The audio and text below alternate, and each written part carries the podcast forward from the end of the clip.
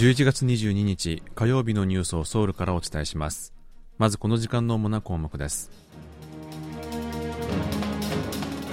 北韓の ICBM 発射を受けて国連安全保障理事会で北韓への制裁強化が話し合われましたが今回も物別れに終わりました。LG 価格はアメリカに国内最大規模の電池材料の工場を建設します。アメリカのインフレ抑制法向けの対策としても注目されています。KBS のドラマ「レンボ」が韓国ドラマとしては初めて国際エミー賞を受賞しました。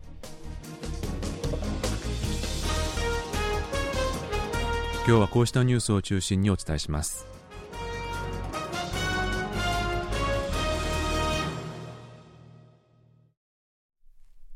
北韓が ICBM 大陸間弾道ミサイルを発射したことを受けて北韓への制裁の強化を話し合うため国連安全保障理事会の緊急会合が開かれました。ただ今回も中国とロシアはアメリカ責任論を主張し北韓に対する制裁強化に反対したため安保理は一致した対応を取ることができませんでした。国連安全保障理事会は21日18日の北韓による ICBM ファソン17型の発射を受けて緊急会合を開きました。アメリカは北韓が ICBM8 発を含め今年に入って63発の弾道ミサイルを発射したとして強く糾弾しました。また北韓に対する制裁を強化する安保理決議案に拒否権を行使した中国とロシアを批判し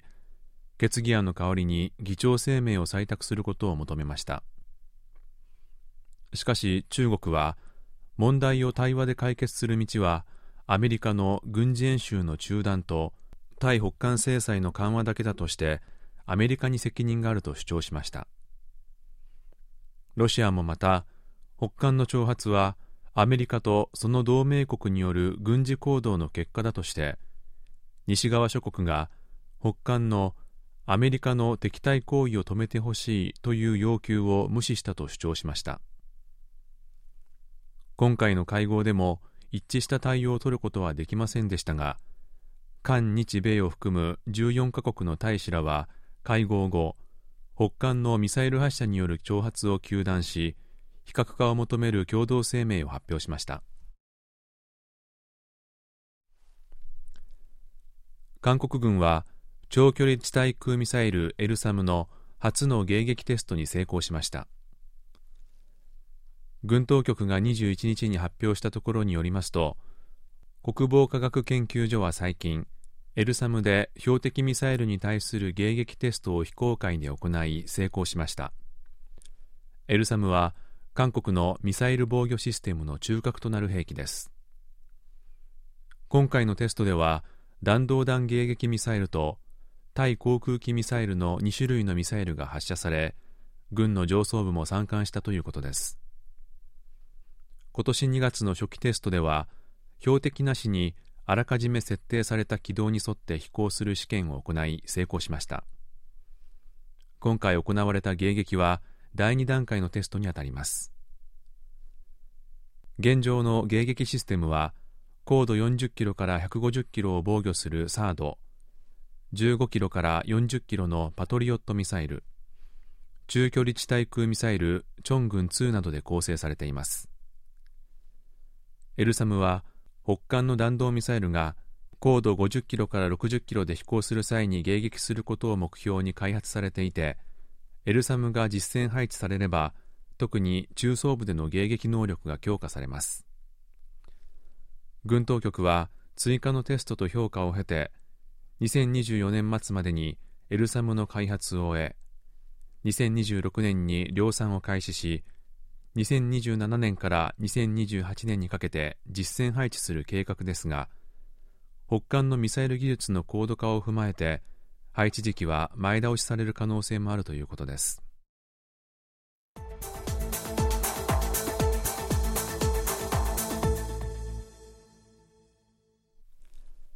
LG 化学は30億ドルを投じてアメリカに国内最大規模のリチウムイオン電池の正極材工場を建設します。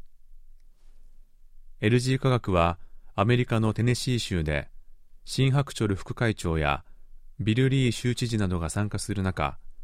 正極材工場の建設に関する覚書の締結式が開かれたと22日発表しました。正極材は電気自動車などにも使われるリチウムイオン電池の材料です。LG 化学は年間12万トン規模の正極材の生産能力を確保する計画でこれは高性能電気自動車およそ120万台分にあたりアメリカ国内で最大規模です。LG 化学はこの工場を北米以外で組み立てられた EV 電気自動車を税額控除の対象から除外することを盛り込んだアメリカのインフレ抑制法向けの対策ともしていてインフレ抑制法が施行された際アメリカ政府から税制優遇を受けられるものと期待しています。トラック運転手の労働組合が全国規模のストライキを予告している中政府と労働組合が交渉は行ってはいるものの溝は埋まらないままとなっています。公共運輸の労働組合貨物連帯が安全運賃制の延長を求め24日午前0時からストライキを予告しています。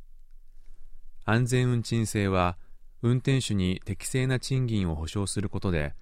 過労や過積載スピード違反などを防止するために次元措置として2020年3月に導入されましたが今年いっぱいで廃止される予定です。貨物連帯は今年6月にも全国規模のストライキを行い8日間で終了しましたが政府と与党国民の力が交渉に消極的だとして再びストライキを予告しました。これを受けて政府と与党は安全運賃制の期限を3年間延長する法案を検討すると明らかにしました。ただし物流コストが増加する恐れがあるため対象品目は拡大しないことにしました。しかし貨物連帯は審議中の法案からは運転手に適正運賃よりも低い運賃を支払う荷主に対して罰金を課す条項が削除されているとして24日からストライキを強行すると明らかにしました。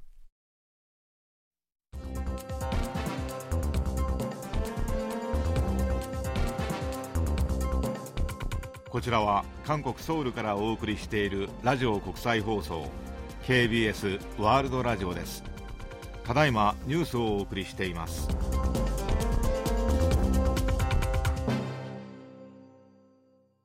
新型コロナウイルスの1日の新たな感染者は7万人を回り